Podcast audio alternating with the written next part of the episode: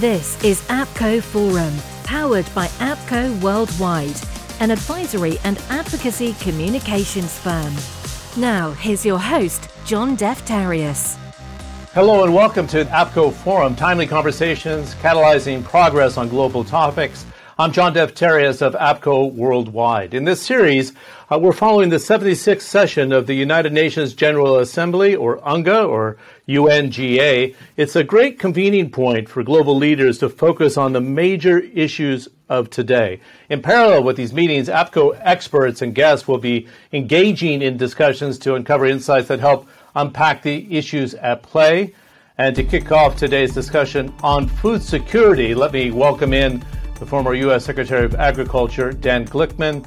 Uh, he is the chairman of the International Advisory Council for APCO Worldwide. Dan, it's great to have you. Uh, with your experience on Capitol Hill, uh, also at the Department of Agriculture for the United States, give us a sense uh, at this UNGA how you see the major issues of the week, but advancing that agenda for 2022 at the same time. Well, first of all, thank you, John, and thanks to APCO for arranging this. So I would say four or five things quickly. It's great that food and food security is highlighted in the, in the agenda, agenda of UNGA and the UN Food uh, System Summit. For years and years, food and agriculture were relegated to what I believe was an unimportant role, and that is changing because of its significance in, in global politics. Uh, and so this conversation is very timely indeed. So, if you were to ask me what are the two or three or four things that are really key here, one, in the era of COVID, it's going to affect everything we're talking about in terms of food and food security. But number one, of course, is access, particularly in the developing world, access to food in the period where we have hunger and malnutrition afflict, afflicting vast segments of the developing world. So, access to food. Second would be climate. Climate and sustainability. Climate is having great impact. We've seen fires all over the world because of drought and heat and excessive floods, like we saw in New York City. And that's happening throughout the world as well. And how we're able to provide a supply of food and keep the supply chains going with climate being so unpredictable. And the third thing is nutrition. So we talk a lot about the volume of and calories of food, but the relationship between health, nutrition, medicine, and agriculture have been an underappreciated area. And so many people have serious medical diseases from diabetes to cardiovascular diseases to other things as a result of us not paying enough attention to nutrition. So, those would be three of the topics I think uh, would be worthy of this further discussion. Great, Dan. Uh, thanks for the nice introduction here. And I want to bring in uh, Devry Boughner Vorwerk, who's the founder and CEO of uh, Devry BV Sustainable Strategies. Uh, she worked for years in the time that I knew her at uh, Cargill, the global food giant, and also at Grubhub as well uh, at the start of uh, 2021. Uh, Devry, let's uh, bring in this idea of the gender gap. And I want to highlight also the, the COVID 19 pandemic does it make it even worse uh, on, when it comes to food security uh, because of the supply chains that Dan was talking about in his intro here being broken during the pandemic? Hi, John. Thank you. And it's a delight to also be here with you, Mr. Secretary. Um, so, I, what you rightly point out, John, that what, what COVID brought to the forefront is uh, the role of women in food and agriculture and also the impact, um, the the outsized impact um, that events like a pandemic or um, climate-based events can have on women. Women produce anywhere between 50 to 60 to sometimes in some places 70% of the world's food. So not only are they bearing the burden of ensuring uh, that that we have a secure food supply, at the same time they're the caregivers. They're the, the often the leaders in their community. Um, they are uh, focused on ensuring nutrition for for the their their young um, children and for children in the community. And so, what we saw during COVID was that. Um, in addition, they're also employed uh, in the food sector. So, as as the pandemic took hold, women were disproportionately impacted. One, from, as Dan mentions, an access standpoint, but two, um, a lot of women were bearing the burden of trying to maintain their roles in the in you know in society, at, at, in jobs, and at the same time ensuring childcare, etc. They've just they've had an outsized and disproportionate impact, and I'm, I'm pleased to see that over the course of the year, the United Nations uh, Food Systems Summit apparatus has prioritized not only women but other um, vulnerable communities such as youth and indigenous people and smallholders to ensure that we are focused on those that are actually most instrumental in our food supply chain. You know, Dan, you built a, a track record in my early days as a journalist uh, on Capitol Hill in your 18 years in Congress of being bipartisan, a collective approach to policy. And I sat down with a diplomat in the past week here uh, in London uh, who said, geez, uh, things are broken when it comes to international organizations. So, what does it mean for rebooting uh, the United Nations and giving the right attention to food security and the distribution chains that we're talking about? And that even would even include, as you know, the World Trade Organization lowering barriers to make sure that food supplies can go in and out of countries during this critical window? Well, first of all, it's a great question. Uh, and there is no question that uh, right now food security is, uh, you know, is an extraordinarily high priority.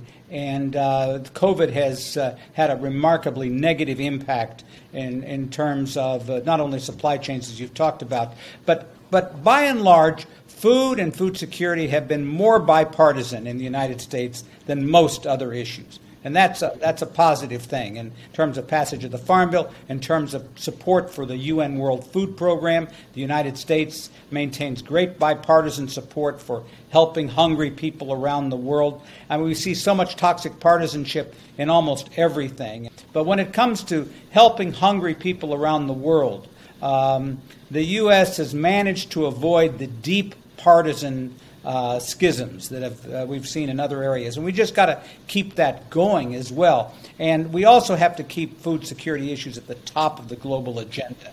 And um, so that's why it's so important that uh, both political parties in America align on these issues. Uh, Deborah, you have uh, years of experience at Cargill, uh, both in China and India, exposure to Latin America. And you feel very passionate about this idea that the, the corporate world needs to be engaged when it comes to food safety and security, uh, especially during this uncertain uh, window of time that we're living in in this period of history. What does that mean when you say uh, corporate responsibility when it comes to the food sector? Well, I appreciate the question, and to follow on from the institutional question you just asked, um, Dan as it relates to you know the the opportunity we have around the UN Food Systems Summit, it's actually been quite controversial, John, that corporate you know corporations have been involved, and that and in fact, my view is that they have not been involved enough. And what I mean by that is that. Um, the, the traditional, you know, food industry players, as you know, that come together to address the global supply chains, the food security issues, the standards, the safety, the access, they're at the table and also some small and medium enterprise folks are at the table. But where I think there's great opportunity for more uh, corporate involvement is beyond some of those traditional players. When we we think about the impact that the technology sector and some of these tech platforms have on the distribution of food. Uh, when we think about financial services or the transportation industry or the broader manufacturing industry or even telecom, where I see a great opportunity is that we get a broader cross section of companies, corporate leaders at the table to put food security squarely at the center. Uh, I often like to say that companies and global companies that invest all over the world in places like India and China and Brazil and in the United States, they cannot operate in failed states. And the most critical component to a, you know, the, the basic building block to a secure state is food security. And so I often ask, why don't why don't we reach out beyond the traditional players? And so I think that um, there are, there are players at the table right now uh, as part of the Food Systems Summit. But our great opportunity is to take the agenda and the outcomes that are coming out of this summit, John, and find a way to bring additional players and accountability of those players to the table. I wanted to add one other element to this, and this is the cost of food around the world, uh, the inflation that we're seeing. Uh, Dan, I remember the days of when I was in university with uh, Paul Volcker trying to stamp out inflation in the uh, early 1980s. Uh, We're not at that level, uh, but if you look at the basket for common goods all around the world, developing world and the developed world, it's probably an inflation of 10 to 15 percent when it comes to foodstuffs. How do you tackle that challenge at the same time? Well, it's certainly a, a, global effort. We've seen, I just saw this morning's uh, news stories that food prices are going up, not only in the United States, but globally. And a lot of that is the impact on COVID on supply chains. A lot of that has to do with uh, uh, fa- famine and, uh, and um, uh, weather problems and climate related issues. I did want to mention to what Devry, she made a very interesting point about involving others. You know, Napoleon said, war is too important to be left to the generals.